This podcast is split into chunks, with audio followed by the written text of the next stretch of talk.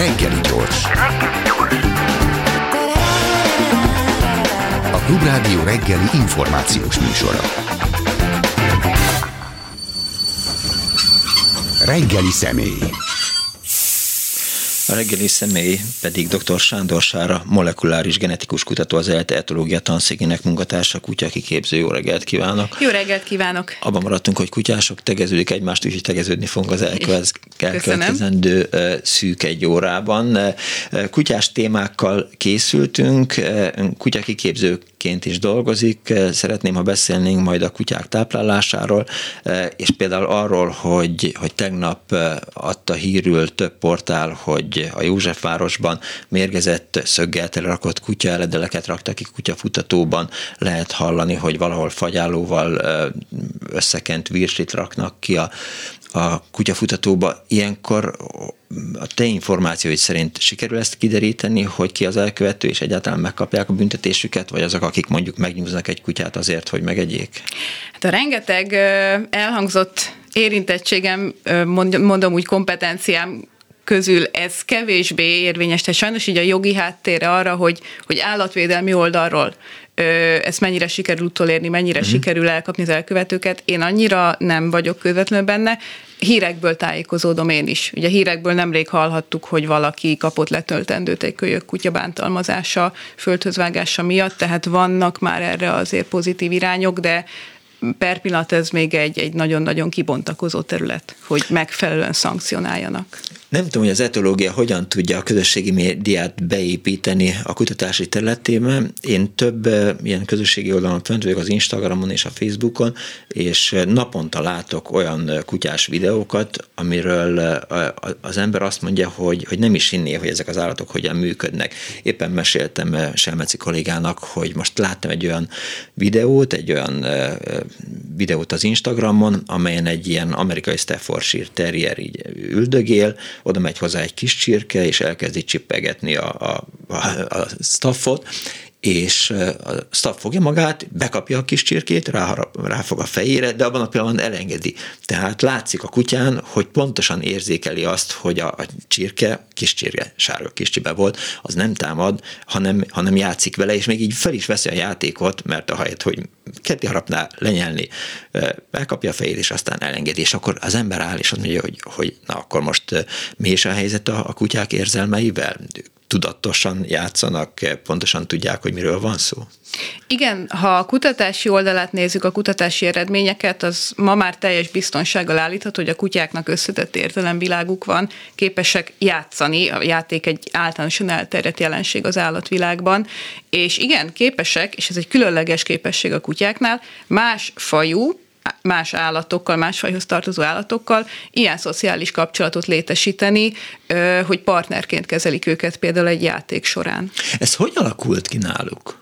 Feltehetőleg, ugye erről csak feltételezéseink uh-huh. vannak, mert szoktuk mondani, hogy senki nem volt ott, de a kutya háziasítása folyamán, ahogy elkezdett alkalmazkodni ahhoz, hogy be tudjon illeszkedni az emberi közösségekbe, ki kellett alakulni ennek a képességnek, hogy egy másik fajjal, jelen esetben első lépésként az emberrel, ilyen ö, fajok között, de mégis, mintha fajon belüli játékos és hasonló interakciók lennének, ilyen kapcsolatot tudjon létesíteni. Ezek a kutatási eredmények nem kellene, hogy ahhoz oda vezessenek, hogy egy kicsit átalakítjuk az állatokhoz való viszonyunkat, az állatokról adott, alkotott képünket, tehát, hogy elengedni már ezt a hülyeséget, hogy, hogy, hogy ösztönösen cselekszenek, és, és hogy, hogy nincsen tudatuk, nem éreznek fájdalmat, tehát, hogy olyan dolgok, amikről most már pontosan tudjuk, hogy ez, ez tévedés. Ma a tudatos pontosabban a tudományos megközelítések pont ebbe az irányba kezdtek el haladni, egyre több az állatvédelmi, a jóléti szemléletű kutatás, főleg külföldön ennek most nagyon nagy hulláma van.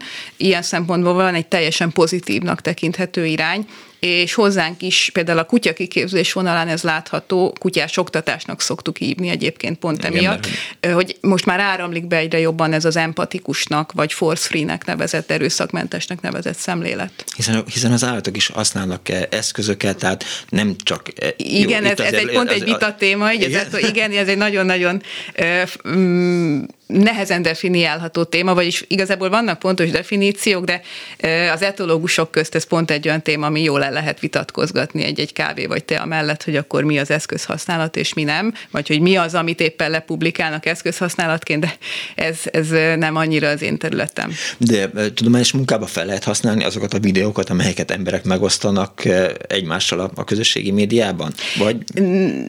Nem feltétlenül könnyen, mert uh-huh. a tudományos munkának pont az az egyik kritériuma, hogy valamilyen kontrollált körülmények között megfelelően számon megismertelhető próbák legyenek, ugye tesztek, kísérletek legyenek lefuttatva. Ezzel együtt bizonyos értelemben lehet, már vannak is erre irányok, hogy a közösségi médián lefutatott videókból valami megfelelő adatgyűjtéssel majd lehessen mintázatokat, ezt így szoktuk mondani, mm. észrevenni, de azért nem az az alapja az etológiai kutatásoknak. Mert nyilván te is láttál már olyan videót, amiben itt a piros, hol a pirost játszik a kutya ott jó, azért sejtem azt, hogy a kutyának a szaglása az, az sokkal kifinomultabb, mint, mint a miénk, és nem biztos, hogy azt tudja, hogy, hogy melyik pohár alatt van a, a jutalomfalat, hanem a jutalomfalatot érzi, és onnan tud rábökni. Igen, valószínűleg sok esetben bekapcsolják ilyenkor a szaglásukat is. Funkcionális szempontból, hogyha én például, mint kutyatartó azt szeretném, hogy a kutyám jól érezze magát, akkor nekem az teljesen jó, hogy ő az orrát kezdi el használni. Az orrhasználat egy olyan képesség, ami a kutyáknál sokszor így a városi, modern környezetben nem is fejlődik ki olyan mértékben, mint amikor kinnélnek a természetben, használni kell az orrukat. Ezek nagyon jó játékok, ahol a kutyának használni kell az orrát. hogy lehet azt mondani, hogy hogy gondolkodnak a kutyák, vagy egyáltalán kutatható?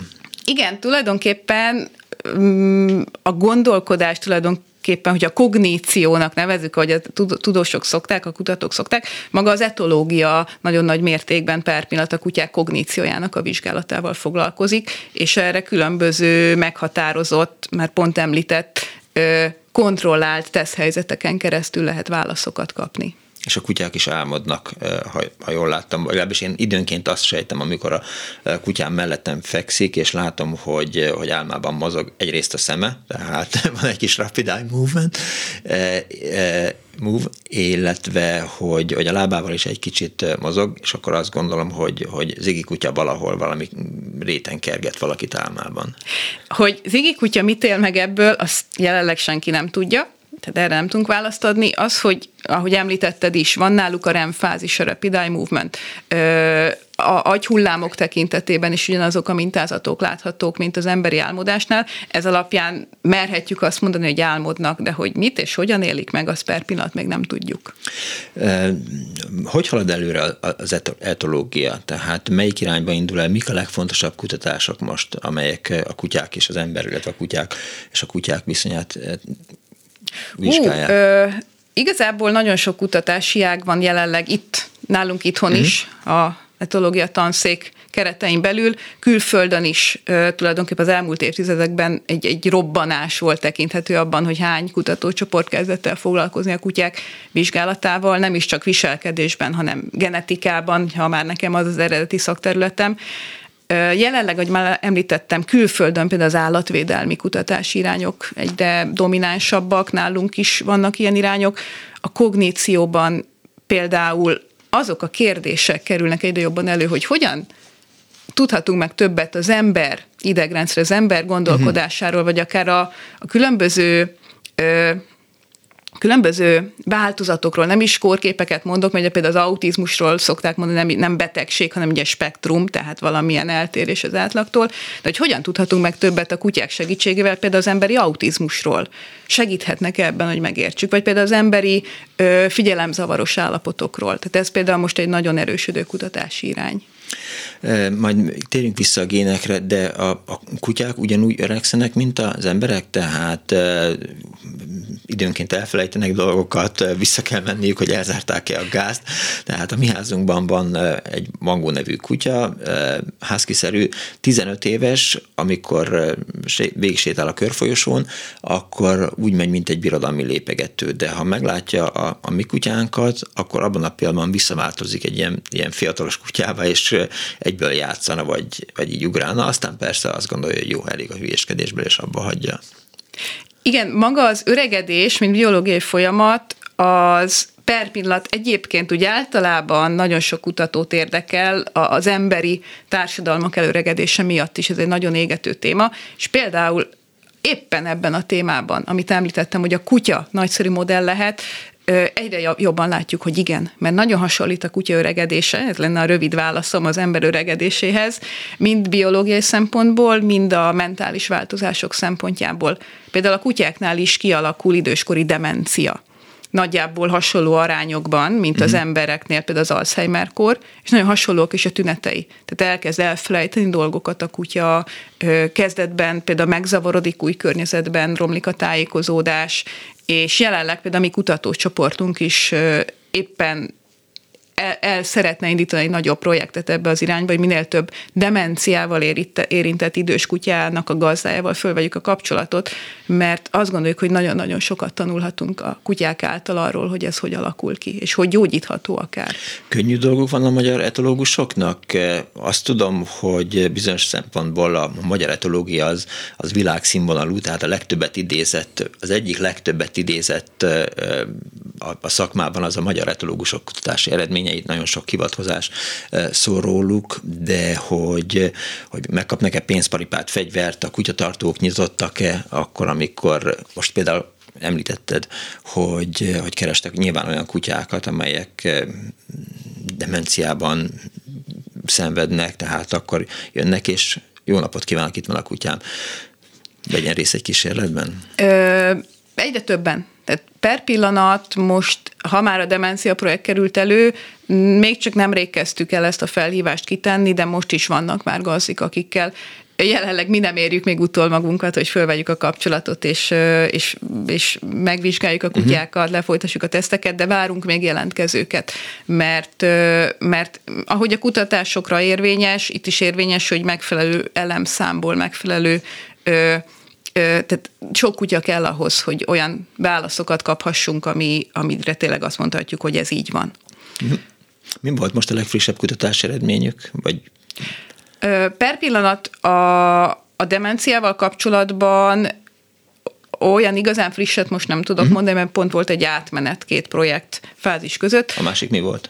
A másik az a kifejezetten öregedés kutatás. Uh-huh. Most ennek egy kis leágazása, hogy elindulunk a demencia irányába, de például egy másik projektünkön keresztül ez a kicsit furcsán hangzik, de Kutya és Szövetbank, amikor fel lehet ajánlani az emberi szövetbankokhoz hasonlóan a, a meghalt kutyák testét, tehát ha gazi tudja, hogy el kell engedni a társát betegség vagy időskor miatt, föl tudja ajánlani.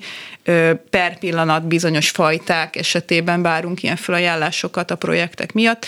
De a lényeg az, hogy például ezáltal a Szövetbank által már született olyan kutatási eredmény külföldi kutató partnerek segítségével, ahol meg lehetett mutatni, hogy az időskori demencia-szerű állapotok, nem teljesen demencia, de hogy a kutyáknak kicsit rosszabb már a gondolkodási képessége, összefüggenek egy amiloid nevű ö, fehérjének a halmozódásával. És ez egy az egyben megfelel az emberi Alzheimer-kor esetében tapasztaltaknak. Amiről időnként azt lehet hallani, hogy már megtalálták az ellenszerét, és hogy hamarosan talán szabadalmaztatják. Bár csak így lenne, mert ez, ez nagyon sokszor lehet hallani.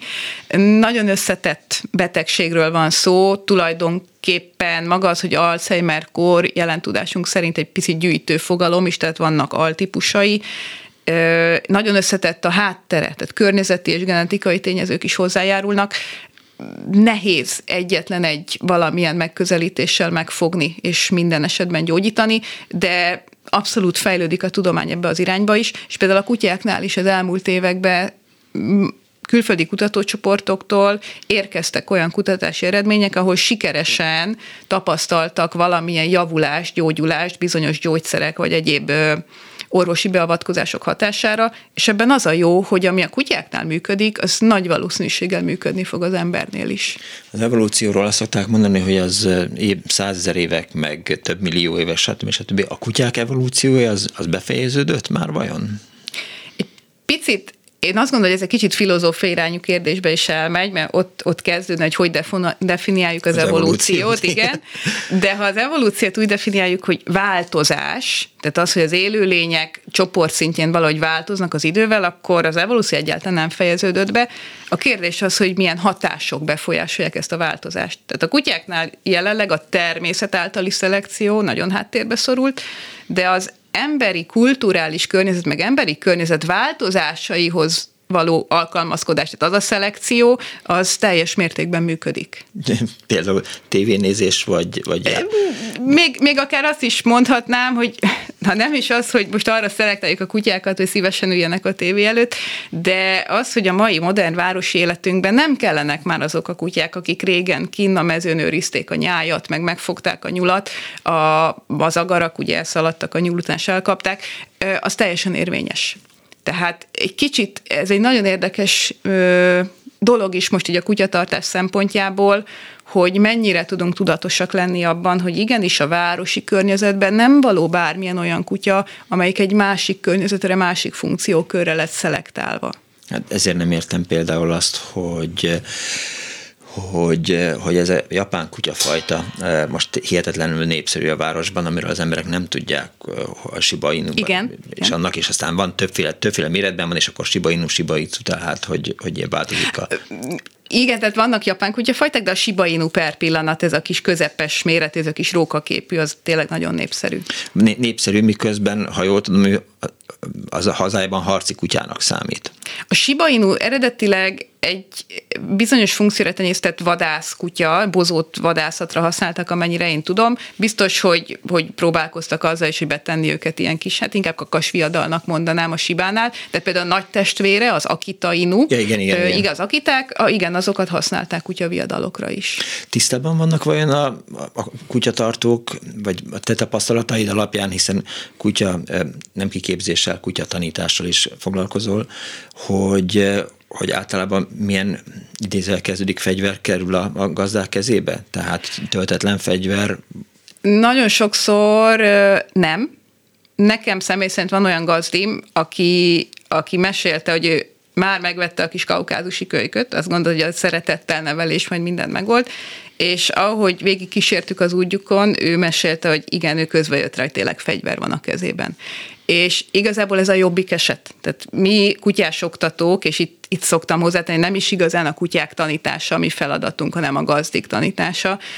Pont, pont ebben tudunk segíteni, hogy ha már valakihez oda került egy nem az ő életébe optimálisan illő kutya, akkor valamennyire élhetővé tegyük. Baj akkor van, hogyha egy gazdi, bocsánat, ezt esetleg nem hajlandó, nem akarja fölismerni. És sajnos ezért sok ilyet látunk. Azt látod, vagy lehet tudni, hogy, hogy mi eh, mozgat kutyatartás divatokat? Hú, ez megérne egy külön etológiai tanulmányt, és biztos, hogy van erre irány, sőt most, most például a kutyatartással kapcsolatos motivációkat, például, hogy miért tartunk egyre többen inkább kutyát, mint, mint ahogy ugye gyereket vállalnak sokan, ezt vizsgálják is a kutatók, de hogy általában bizonyos fajtákat miért és hogyan választanak az emberek, ez egy nagyon összetett dolog mert amikor megjelent a 101 kis kutya, akkor, akkor természetesen Igen. mindenki dalmatát tartott, most valahogy előkerültek ezek a japán kutyák. A te tapasztalataidból azért kiderül, hogy, és nem tudom, hogy ha már kutyapszichológiáról lehet-e vagy érdemes beszélni, hogy hogyan működik a szeparációs szorongás a, a kutyáknál, hogyan lehet ezeket megoldani, hogy hogyan lehet kezelni? Igen, a, ha már elhangzott az összetett háttér itt a kutyaválasztásnál, ez pont igaz a szeparációs szorongásra is. Tudományos oldalon ott is jelenleg változásban vagyunk, tehát a tudomány ide jobban megismeri. Egymással vitatkozik az etológia, tehát valaki mond valamit, és akkor a másik azt mondja, hogy ugyan már. A, a, a, a tudomány az úgy működik, hogy, hogy kisebb szabad úgy mondani viták, tehát ugye eltérő hipotézisek, uh-huh. teóriák, az, az benne van, az, az a tudomány működésének a része. Ami most egy nagyon érdekes dolog, az inkább úgymond a tudomány és a, a még kicsit gyakorlatiasabbnak nevezhető kiképzők közti ellentmondások, egyetnemértések, például a szeparációs stressz, sokszor már így hívják, nem uh-huh. szorongásnak, hanem stressznek, az egy nagyon forró terület ebből a szempontból, mert sokan azt mondják, hogy annak mindig az az oka, hogy a kutya azt gondolja, hogy ő a főnök, és ezért nem akarja, hogy a gazdi elmenjen otthonról, mert akkor nem tud rá vigyázni. Ugye más szemléletben azt mondják, hogy a kutya fél, hogy egyedül marad otthon, és ezért viselkedik így. Tudományos kutatások alapján ma már úgy tűnik, hogy ez egy összetett rendszer. Tehát ilyen motivációja is lehet, olyan motivációja is, amolyan motivációja is lehet, csak mi emberek mit látunk? A kutya valami problémás viselkedést mutat, ha egyedül marad. De igazából ennek nagyon sok háttere lehet. Nálad megvannak a, a válaszok erre, tehát hogy hogyan kell megoldani? Ne ugasson, ne szedje szét az összes párnát, amíg nem vagyunk itthon, ne kapcsolja be a tévét. És, és... Vannak erre viszonylag jól leírt, már-már standardizált tréning technikák, fokozatos szoktatás, fokozatos deszenzitizáció, így mondjuk szakszóval, én személy szerint nem vagyok ebben célzottan szakember, de szeparációs stresszes mhm. eseteket mm. inkább kollégákhoz szoktam küldeni.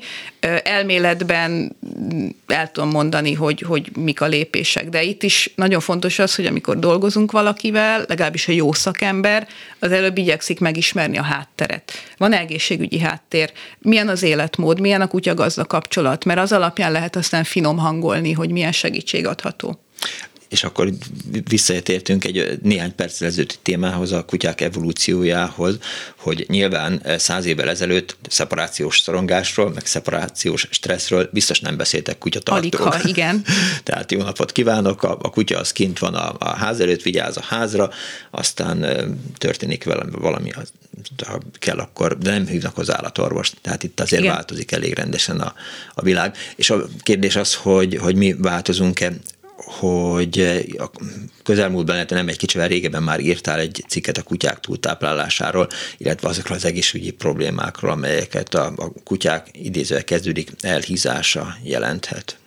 A, a kutyáknál az elhízás az megint csak egy olyan jelenség, amire azt tudjuk mondani, ugye most kutatói szemlélettel, hogy na hát, ugyanaz történik, mint az embereknél. Ne, ne, nem, nem jár ki a hűtőszekrénybe, tehát Igen, de azt mondta, hogy populáció szintjén, tehát csoport szintjén, hogyha sok kutyára ránézünk, több arányaiban az elhízott, mint mondjuk x évvel ezelőtt, az megfigyelhető, tehát a statisztikákból látható, és itt is egyre több kutatási adat utal arra, hogy ennek a következményei, akár az egészségre, viselkedésre nézve, hasonlóak lehetnek ahhoz, ami az embereknél is ismert, hogy káros hatásai lehetnek az elhízásnak. Mert eddig mindig idősnéniket láttunk, amik ugye karikaturisták is azt ábrázolják, hogy húz maga mögött egy meglehetősen kövér tacskót, szóval, de ez nem csak a tacskókra jellemző, és nem csak idős hölgyekre. Igen, igen, és ez is egy olyan érdekes jelenség a mai evolúcióban, hogy úgy mondjam, hogy a kutya elkezd egész más szerepkörbe bekerülni mellettünk, mint amit korábban sok esetben be kellett tölteniük, és sokszor, ha valaki társállatnak vesz maga mellé kutyát, nem biztos, hogy rögtön föl van készülve arra, hogy mire is van szüksége a kutyának, vagy éppen mire nincs szüksége. Mert elhangzott, ugye 101 kiskutya, te is mondtad, a médiából nagyon sokszor azok az információk érkeznek, hogy milyen jó kutyát tartani, milyen boldog lesz tőle a család, és, és ennek valójában a háttere sokkal összetettebb. Tehát igazából egy másik faj egyedét emeljük be a családba, nagyon sokszor úgy, hogy még a környezetünk sem optimális ahhoz, amit a, annak a másik fajnak a genetikája igényelne, és igen, ebből érkeznek a problémák, hogy esetleg túletetjük, vagy nem tudjuk, ugye a viselkedési problémákban most nem is megyek bele. Tehát ez is ilyen értelemben egy emberi tudatossági kérdés. És az már kiderül, vagy nem is tudom, hogy a kutatások, kutatásaitok vonatkoznak-e arra, hogy, hogy hogyan és miképp változik a kutyáknak a külvilághoz való viszonya abszolút csak fel, fejforma alapján, tehát hogy rövid orrú, rövid arcú kutyák teljesen másként néznek az emberre, vagy másként működnek? Igen, ez nem, tehát én ugye pici része vagyok ennek a nagy rendszernek, ennek a kutatócsoportnak, ez nem az én kutatásom ilyen értelemben, de igen, kollégáimnak van már olyan eredménye, hogy bizonyos teszthelyzetekben például máshogy veszik fel a szemkontaktust ezek a rövid orrú kutyák, hmm, hamarabb veszik föl, tovább tartják ki, nem is tudom pontosan mi volt itt Aha. az eredmény, de, de volt különbség itt ez a ez a rövid válasz, és emiatt ebbe az irányba is most van egy, egy nagyon érdekes kutatási kérdés föltéve, hogy miért van az, hogy például sok ember inkább ilyen rövid orrú kutyát vesz magához. Jelenleg például a francia buldog, ha jól tudom, nálunk is a legnépszerűbb fajtává vált, vagy az egyik legnépszerűbb. És ugye ennek az egyik része ez a tárcsálat, hogy, hogy lehet, hogy igen, mert egy könnyen tartható, ilyen kicsi kis tömsi kutya, nincs fel annyi baj, de az is lehet, van ilyen feltevés is, hogy azért van, mert mi emberek leegyszerűsítve mondom, de cukibnak tartjuk ezt a fejformát. Tehát erre per pillanat nincs még pontos válasz, de megint csak egy érdekes kérdés, hogyha én emberként kutyát szeretnék venni magamhoz, vajon milyen szempontok szerint fogok választani? Mert nekem tetszik, mert szerintem cuki, és vajon cserébe meg tudom adni a kutyának azt, amire egyébként neki szüksége van? Vagy az, hogy előtte a tenyésztő generációkon át cukivá szelektálták, hm. vajon az milyen hatással lesz arra, hogy az a kutya hogy érzi magát? Tehát ez is egy nagyon sok témát érintő kérdés egyébként, ez a fejforma. Az már nem az etológia eh, tár, eh, tár, eh, vizsgált köre, hogy, hogy miért félnek az emberek a fekete kutyától, és miért van legtöbb kutya menhelyen fekete kutya, tehát mi ez a távolságtartás? Ú, nem tudok ilyen kutatástól, lehet, hogy van, de nyilván igen, az embereket egy, kellene kutatni, és, és nem a, nem a fekete fekete kutyákat, de ha már ott tartunk, hogy, hogy, hogy, hogy hogyan viszonyuljunk a, a kutyákhoz, és egy másik fajról van szó, akit beemeltünk a, a saját közösségünkbe, e, kérdés az, hogy hogy a kutya jobban tanult tőlünk embertől, mint mondjuk egy kutyatársától? Érdemes kutya mellé kutyát e, hozni, hogy, és például egy kiskutyát szobatisztává tesz-e, szobatisztaságra tanít-e egy idősebb kutya? Ez is nagyon helyzetfüggő. Ő magában a szobatisztaságot biztos nem fogja egy idősebb kutya megtanítani egy kisebb kutyának, mert ahhoz kell a gazdi aktív részvétele. Például azzal, hogyha bekerül a kölyök kutya abba a családba, mondjuk egy lakásba, akkor gyakrabban viszi le a gazdi, akár mindkét kutyát, mert hogy a kölyök kutya nem tudja sokáig tartani, mint a felnőtt kutya. Tehát önmagában a szobatisztaságra valószínűleg nem ad megoldást. Nagyon sok viselkedés mintát a kölyök kutyák sokkal hatékonyabban tanulnak egy felnőtt kutyától, mint az embertől. Ezek elsősorban értem szerint a kutyákra vonatkozó viselkedés minták. Hogy kell most mondok egy egyszerűt, hogy kell kunyerálni, hiszen nem csak a rossz viselkedés, mint, jó viselkedés mintákat tanulják, vagy hogy kell játszani a többi kutyával. Tehát ilyen szempontból nagyon jó tud lenni egy kölyök kutyának, hogyha felnőtt kutyától tud tanulni, de van itt egy nagy csapda, és erre föl szoktuk hívni a gazdik figyelmét, hogyha valahol egy felnőtt kutya mellé bekerül egy kölyök, és elkezd csak a felnőtt kutyától tanulni, nagyon sokszor a kölyök kutya magától, mondanám úgy, hogy ösztönösen azt gondolja, hogy jó, akkor a felnőtt kutya az mm. ő kis szociális partnere, a példaképe, akkor nagyon sokszor a gazdikra viszont kevésbé fog figyelni. Úgy szoktuk írni, hogy kialakul egy túlkötődés a felnőtt kutya irányába, és abból már lehetnek problémák. A kutyaoktatóknak mi a legfontosabb feladatuk? Tehát mivel találják meg őket? Erre az első válasz, ami eszembe jut, így leegyszerűsítve az embernevelés, így leegyszerűsítve persze. Ö, nagyon összetett terület ez is, főleg, hogyha elkezdjünk most már azt a szemléletet képviselni, hogy mögé látunk a dolgoknak. Tehát, hogy mi az egészségügyi háttér, mi, a, mi az életmódbeli háttér az adott kutyánál, de szinte minden esetben a gazdiknak kell megmutatnunk, hogy ők hogy tudnak változtatni, ők úgy tudják tanítani a kutyát, mert akinek már van tapasztalat a kutyákkal, pillanatok alatt megtanít egy ült feksziket lábnál követést. De az, hogy a, az a gazdi, akinek még nincs ilyen rutinja, ő ezt hogy tudja megtanulni, vagy hogy hogy tudja kialakítani a megfelelő harmonikus életvitelt, igazából én azt gondolom, hogy a modern kutyásoktatónak ez a feladata. Póráz vagy, vagy, vagy szabadon engedés? Erre van egyértelmű jogi válasz, ugye abban, a, a, a igen, jog azt igen. mondja, hogy csak kóráz, kóráz Igen, azért mondom, hogy van egy ilyen per pillanat, szerintem, és többet magammal mondhatom, hogy abszolút jogsértő kutyatartóként, ahol biztonságos, ahol tudjuk, hogy nem jelent veszélyt a környezetre nézve, én is el szoktam engedni a kutyáimat közterületen, de tudom, hogy ők kézben tarthatók. És itt ugye ez a fő különbség, hogy én azt mondom neki, hogy most álljon meg, vagy most jöjjön vissza, akkor vissza fog jönni. Hogyan lehet százszázalékosan biztosítani, hogy behívható legyen a kutya? Én mindig 99%-ot merek mondani, aha. mert még az én kutyáimnál is, hogyha mellettünk mondjuk, most mondok valami extrém helyzetet, fölrobban valami, nem tudom megmondani 100%-ra, hogy nem ugranak meg. Ezért is például olyan helyen, ahol nagy a forgalom, még én sem engedem el őket, de ez a 99,9% ez pont azzal biztosítható, építhető föl, hogy az ember már kölyök korától tudatosan elkezdi a kiskutyáit, meg, kiskutyáit megfelelően nevelni, megfelelő kapcsolatot épít megfelelő segítséget kér ugye a kapcsolatépítéshez és a behívás tanításához, és akkor szinte minden kutyánál nyilván a nagyon erős most úgy van, ösztönös késztetésű vadászkutyáknál bizonyos helyzetekben, más típusú kutyáknál uh-huh. bizonyos helyzetekben lehet probléma, de megfelelő segítséggel szinte minden kutyánál el lehet azt érni, hogy póráz nélkül is megfelelően elengedhető legyen, és ez azért mondom, hogy ilyen óvatosan, mert abba viszont nem jó belefutni, hogyha az ember esetleg túl hamar elkezdi azt gondolni, na az ő kutyája már elengedhető, és ebből problémák lesznek. Plusz az emberek félelme még mindig nem szüntet, szűnt meg teljesen a kutyákkal kapcsolatban, tehát nekem volt egy, egy Boszkó nevű törpes pizzem, akin sosem volt póráz, tehát hogy, hogy mindig jött mellettem, mondjuk folyamatosan ugatott, tehát valahogy jelezte azt, hogy, hogy, hogy mit gondol a világról, és az emberek féltek tőle, és aztán kénytelen voltam visszaszokni a, a pórázra, de de hát az embereknek is változniuk kell ehhez nyilván. De az emberek akkor fognak változni, hogyha minél több olyan kutyatartóval találkoznak, akinél azt tapasztalják, hogy nem kell félniük. Tehát ez ilyen szempontból egy kölcsönös dolog, mert nekünk kutyatartóknak is nagyon nagy felelősségünk van abban, hogy jó példát tudjunk mutatni. Bármilyen kutyát meg tudsz, ne, nem, bármilyen kutyát tudsz oktatni?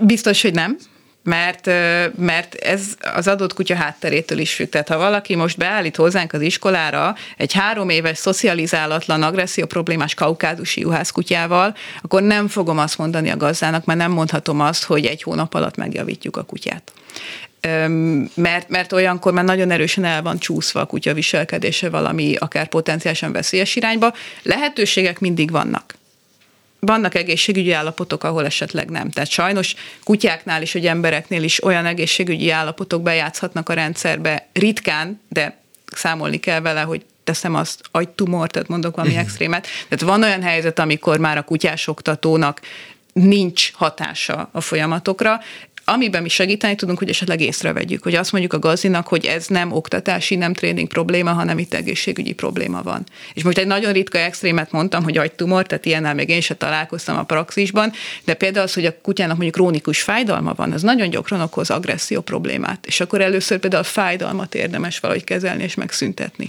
Akkor, amikor a kutya a hátsó lábával roller, ez akkor csípő problémái vannak, vagy tehát tudod, Ja, a, amikor ugye kis kakas módjára igen, kap. Igen. Az általában egy szociális funkciót tölt be, szociális jelzés.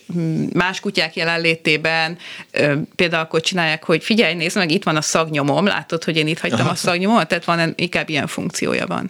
Az egyik hallgató írt SMS-ben, ugye szóba kerültek a husky és aztán majd mindjárt mesél, a husky is szem, a husky szenvedés a magyar éghajlat, mozgás szegény tartás is szenvedés sok fajtának, nem csak a vadászkutyának azt gondolom, hogy itt egyet kell értenünk a hallgatóval. Én, én egyet tudok érteni, és nem mondom azt, hogy, hogy soha semmilyen körülmények között nem lehet házkit tartani Magyarországon, de aki szeretné felelősséggel és az állatnak is jó módon tartani, ott bele kell kalkulálni, hogy teszem azt a nyári órákban, akkor a lehető leghajnalabbi órákban mm. kell sétáltatni a kutyát, hűtött lakás, vagy alternatív megoldások, de ez az, amit, amit genetikusként szoktam is mondani, hogy azt nem lehet megtagadni a kutyáinktól, hogy például a husky az másik hajlatra lett adaptálva, arra, arra szelektálódott, hogy ott érezze jól magát.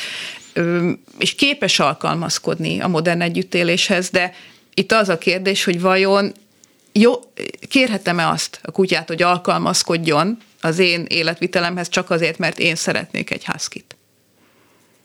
Hát ezt én sem, én sem tudom, tehát azon gondolkodom most, hogy, hogy azért annyi tényleg változott a, a világ, hogy jó, nem, nehéz ebben állást foglalni.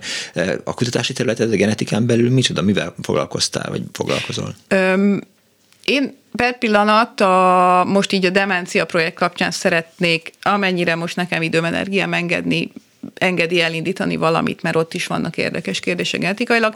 Egyébként nálunk a fő irány eddig ez az említett kutya és szövetbank volt, hogy mintákat gyűjtünk, eltároljuk, adott esetben például a külföldi kutatóknak, hogyha van egy olyan projekt, akkor elküldjük, itt a postázás meg küldés is mindig egy külön kaland, tehát megvannak egy a kutatásoknak a szépségei, vagy nekünk például a saját kutatásunk volt, ahol különböző fajták és különböző korú kutyák agyszövetéből vizsgált RNS molekula, ez, egy, mm, ez tulajdonképpen a genetikai információ kifejezésében vesz részt, ezeknek a mintázatát hasonlítottak össze. Van-e különbség az idős kutyák, meg a fiatal kutyák RNS molekula mintázatában, mert ebből például arra lehet majd következtetni, hogy milyen gének, milyen funkcionális genetikai folyamatok, genetikai jelátvívő folyamatok változnak az öregedéssel. Azt olvastam pont egy, egy szomszéd kutyáról, hogy agyvérzése volt. Azt én gazdaként hogy veszem észre, vagy... Az emberekhez hasonlóan, a kutyáknál is lehet kisebb, nagyobb, erősebb agyvérzés, ez, szerint változhatnak a tünetek is. Tehát van olyan, hogy a kutya is mondjuk lebénul, elájul, stb. Erre te ennél exaktabb választ már csak azért sem tudok adni, mert megint csak nem szakterületem, tehát ez egy, inkább egy állatorvosi terület. Egy kicsit még visszakanyarodva a, a kutya táplálkozására, hogy mennyi és mennyit kell lennie a kutyának. Itt szóba került, be reggel beszélgettem Selmecivel, hogy a, az ő kutyák naponta kétszer eszik, meséltem, hogy, hogy a mi kutyánk, amikor kirakom neki mondjuk reggeli séta után az ennivalót elképzelhető, hogy akkor nem eszi meg, még az is lehet, hogy este sem eszi meg, hanem majd másnap reggel, mielőtt elmegyünk sétálni, akkor eszébe jut, hogy nehogy valaki valaki, amíg nem vagyunk itthon, megegye az ő kaját, és akkor eszik egy kicsit. Uh-huh.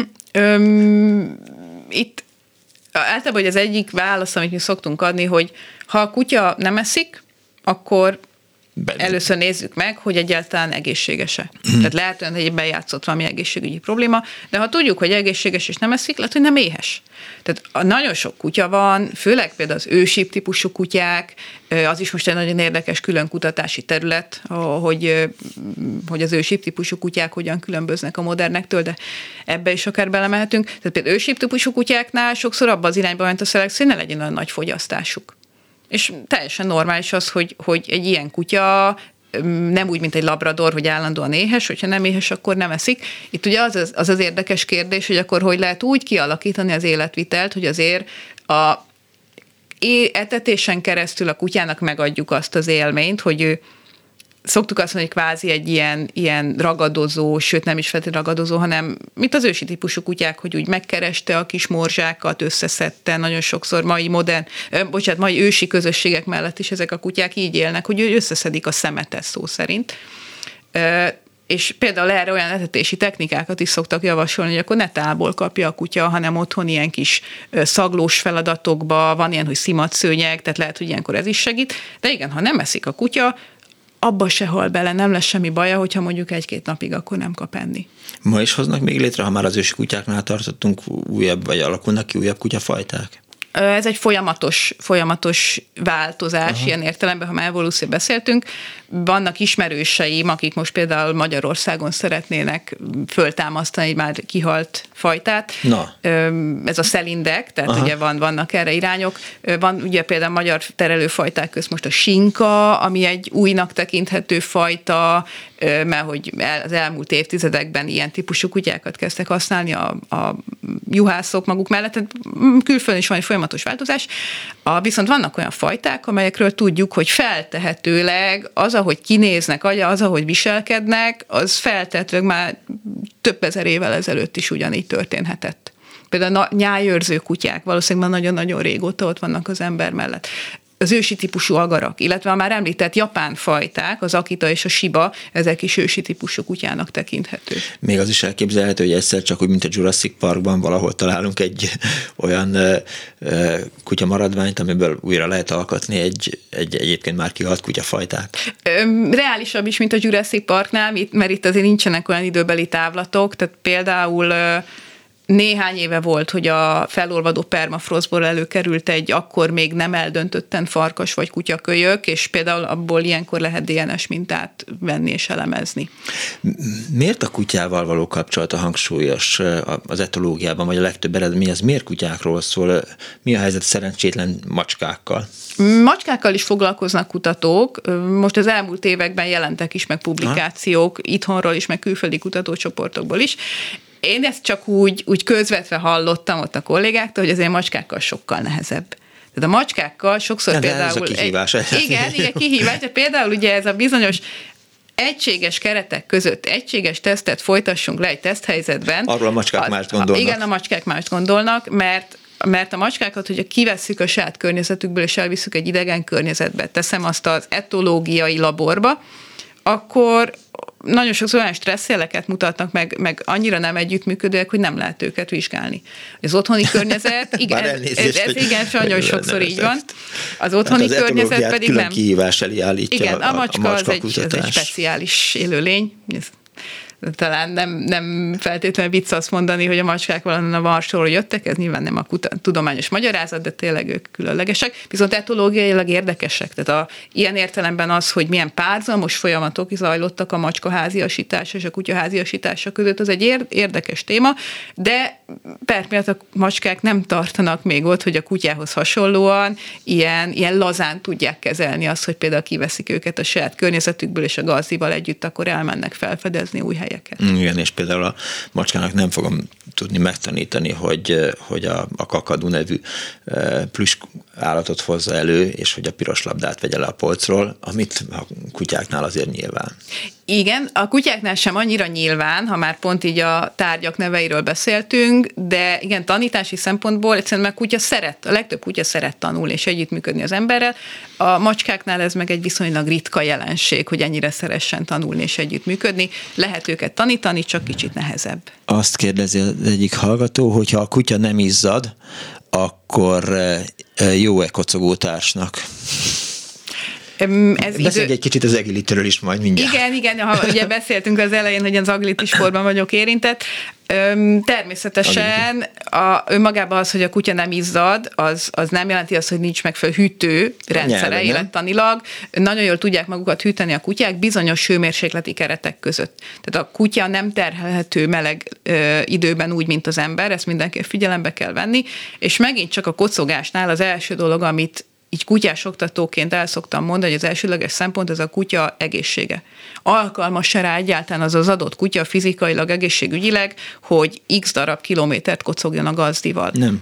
És, és e, igen, ez az első. Önmagában, hogyha a kutya fizikailag alkalmas, és egyébként itt még nagyon sok ismerősöm van, nem sok, de vannak, akik például husky itt a magyar körülmények között is kocognak, sőt sportokat csinálnak, tehát még egy husky is lehet a magyar körülmények között, megfelelő időjárási keretek között megfelelően tervezetten, tehát a válasz igen, lehet a kutyával kocogni, egy csomó kutyával kell is kocogni, vagy bármit sportolni, de mindig az adott egyed képességeinek és egészségügyi állapotának megfelelően. Igen, én is. Az, hogy a gazda észreveszi hogy a kutya milyen egészségi Igen. állapotban van, azért az kérdés. Én sem vagyok benne biztos, hogy pontosan tudom, hogy a, a, az én kutyám egészségese, és ezt most nem a kocogásból tudom levonni, mert múltkor azt gondoltam, hogy elmegyünk futni, jó, akkor ne fussunk sokat, csak 10 kilométert, de 8 kilométernél már azt gondolt az igi kutya, hogy, hogy talán ő most akkor le leülne, és én meghagyjam békét, és, és nem hajlandó velem tovább futni. Igen, ott valószínűleg valami túlterhelés történhetett. A, ugye a kocogásnál is, mint mindenhol, a szabály a fokozatosság elve. Tehát általában nálunk is, ha megkérdezik az, hogy hogy kezdje el terhelni a fiatal kutyáját, akkor azt mondjuk először rövid táv, sőt, ma már nagyon jó olyan képzések vannak, ahol a gazdit megtanítják, hogy mindenféle fitness gyakorlatokkal, hogy tudja a kutya izomzatát karban tartani, fölkészíteni. Náluk jó, jó, sport... nehogy, nehogy azt mondod, hogy van kutya jóga. A kutya jóga az maximum ilyen vannak ilyen oktatók, akik a trüktanítást, nyújtás, meg hasonlók elnevezték kutyajogának, mm, ez azért az emberi jogától nagyon messze van, de az, hogy mindenféle fitnesspárnákon tanult mozdulatokkal, trükkökkel a kutya izomzatát karban tartjuk, felkészítjük, bemelegítjük, az, az például a sportolóknál, akik sportolnak a kutyáiknál, ma egy nagyon-nagyon fontos terület. Tehát önállók is van ugyanúgy, mint a rendes sportolóknál, hogy, hogy edzés előtt egy kis bemelegítés, megnyújtás, és, és aztán... Igen, főleg ma már szóba került az agliti sport, az én kedvenc sportom, amit űzök is a fiatal kutyámmal, ott hatalmas erők hatnak, ahogy például egy nagyobb testű kutya 4-5 méter per szekundummal végig szágul, de egy ilyen akadályokkal teli pályán, és közben ugrál. Nagyon fontos, hogy ezt felkészült izomzattal tegye a kutya. Az agility miből áll pontosan? Mm, az első egyszerű válasz, hogy ez egy akadály teljesítő sport, tehát vannak ugróakadályok, úszóakadályok, mászóakadályok. A, a valóság az sokkal összetettebb, én leginkább kommunikációs sportnak szeretem hívni, mm. mert nekem embernek kell tudnom millisekundum pontossággal elmondani a ezerrel száguldó kutya számára, hogy melyik akadály következik. Tehát ez egy nagyon-nagyon jó kapcsolati és kommunikációs sport ember és kutya Nehéz. között nehezebb, mint ami ennek elsőre tűnik a pályán kívülről. Nem, nekem, nekem, nekem nagyon nehéznek tűnik uh-huh. akkor is, van egy volt kolléganőm, akinek látom a három kutyáját, eh, akik mindenféle ilyen eh, nagyon érdekes dolgokat csinálnak ilyen kutyaversenyeken, és azt gondolom, hogy, hogy iszonyatos nagy munka lehetett ezeket a kutyákat idézve betanítani normálisan kifejezve oktatni erre. Igen, igen, picit kutyafüggő is, de van egy csomó olyan mozdulat sor az aglitiben, amit tanítani kell a kutyának, mert nem természetes, de a legszebb része, és én ezt szeretem nagyon ebben a sportban, hogy például azt, hogy mikor melyik irányba menjen, és melyik akadály következik, azt szinte nem kell tanítani a kutyának, mert ha én emberként megtanulom jól használni a test, testjeleimet, mikor merre lépek, mikor merre nézek, akkor a kutya ösztönösen le tudja olvasni. A kutyák érzelmeiről mit lehet tudni? Öm, igazából az első válasz, ugye most pont az elején mondtuk, hogy egyáltalán az, hogy vannak. Nagyon sokáig azért ez még az elmúlt évtizedekben is, hogy most a tudomány ezt felismert, hogy igen, az állatoknak vannak érzelmeik és megélik, ez már egy nagy dolog volt. Aztán, hogy pontosan milyen érzelmeik, milyen helyzetben, az most egy nagyon aktív kutatási terület és itt is vannak kisebb-nagyobb például viták, kérdésfeltevések az etológiában is, például a kutyák féltékenységét illetően. Hát az, ja, az pontosan látható. Látható, de ugye itt az a kérdés, hogy amit esetleg az ember féltékenységnek lát, hogy mondjuk én simogatok egy másik kutyát, és oda jön buksi, és a másik kutyát el, elhagyja tőlem, akkor hogy éli meg Buksi? Ez tényleg milyen szinten éli meg a féltékenységet? Vagy az, ugye az első kérdés az etológiában, jó, hát egy csomó gazdi mesél, ja persze Buksi féltékeny, de vajon a gazdi látja bele, vagy ez egy statisztikailag kimutatható mintázat. Ilyenkor az etológiában mindig ezt a kérdést mm. kell először föltenni. Én is kutyásoktatóként azt tudom mondani, hogy persze, amikor látom a kutyákat interakcióban, abszolút meg tudom figyelni, én, az én szubjektív valóságomban, hogy ha ezt meg azt a kutyát megsimogatom, akkor buksi odajön és megpróbál elhajtani tőlem, de ahhoz, hogy választ adjon az etológia tudomány, hogy tényleg van ilyen féltékenység, ahhoz ezt meg kell figyelni valami kontrollált körülmények között. Tehát, hogy statisztikailag igazolható legyen. Ez ma már megtörtént, tehát tudjuk, hogy mutatnak a kutyák viselkedés szintjén ilyen reakciókat, ami féltékenységre utal. Az, hogy mi történik a fejükben, az már egy egész más kérdés. Ülünk a nappaliban a családommal, ott van a feleségem, ott vannak a lányaim, és beszélgetünk, és akkor bejön a kutya, és elkezd ránk mászni. Tehát őt iszonyatosan zavarja, hogy nem vele foglalkozunk, és, és hogy nem ő van a, a társaság középpontjában miért foglalkozunk minden mással, amikor itt van ő is, és akkor hozza a játékát, hogy ezzel inkább szórakozzunk már egy kicsit. Mhm, és kutya, tehát ilyen szempontból kifejezi, hogy mit szeretne. A, általában milyenkor azt szoktuk mondani, hogy ha ha egyébként a kutya megkapja, amit akar, tehát van neki megfelelő élmény közös akciógazdival, azért bizonyos helyzetekben a gazdi mondhatja azt, hogy kiskutyám, most kérlek, hagyj békén. Nem biztos, hogy ez mindig könnyű. Kialakulhat olyan helyzet, hogy a kutya nem tanulja meg elfogadni az embertől az ilyen kéréseket. Tehát a kutya egy kicsit úgy szoktuk mondani túlzottan önérvényesít, olyan helyzeteket is nagyon jól meg lehet oldani azzal, hogy akkor úgy alakítjuk először az életmódot, hogy a kutyának előtte legyen kis saját program, tehát hogy ne az legyen a gondolat, hogy ő még unatkozik és szeretne velünk foglalkozni, de ez egy kicsit összetettebb terület. Tehát van olyan is, amikor gazdiknak megtanítjuk, hogy hogy tudják elmondani a kutyának, hogy most egy kicsit adjon nekik teret. kell a, a kutyákkal kapcsolatban az érzelmeinknek hogy is mondjam, korlátot szabni tehát az állathoz való viszonyban? Magának az érzelemnek én azt gondolom, hogy nem. hogyha az érzelmek azok azon a kereten belül mozognak, ami, ami egy szociális partner felé elfogadható. És ugye itt már egy kicsit átevezhetünk abba az irányba is, hogy ember és ember között ugye mi elfogadható, és mi nem. Nagyon sokszor ember és kutya között is én ha valami miatt haragszom a kutyára, és tudom, hogy érti, és itt ez a legnehezebb, tudom, hogy érti, hogy miért haragszom. Mert ugye nagyon sokszor a kutya kicsit máshogy gondolkozik helyzetekről, hogy mint én, akkor kifejezhetem a haragomat, a probléma az, hogy nagyon sokszor a gazdik olyankor haragszanak, amikor a kutya nem fogja érteni, hogy miért haragszanak. És ilyenkor viszont már észre kell venni a gazdinak, hogy hú, hú, ezt most valahogy le kell nyelnem, mert ha most haragszom, pedig a kutya nem tudja, hogy miért haragszom, abból inkább egy negatív élmény, egy kapcsolatrombolás lehet. És milyen kár, hogy azt nem tudjuk megbeszélni, mert hogy lejárt az időnk, hogy a kutyák szégyelik a magukat. Mert egyébként igen legalábbis mutatnak olyan jeleket, ja, mintha hát szégyelnék magukat. Erről van már kutatási eredmény, hogyha lemodellezik azt, hogy a kutyának szégyelnie kéne magát, akkor alapvetően úgy tűnik, hogy arra reagál, hogy a gazdi csak öntudatlanul akár, de olyan jeleket ad, Aha. ami miatt a kutya megmutatja ezt Jó, a viselkedést.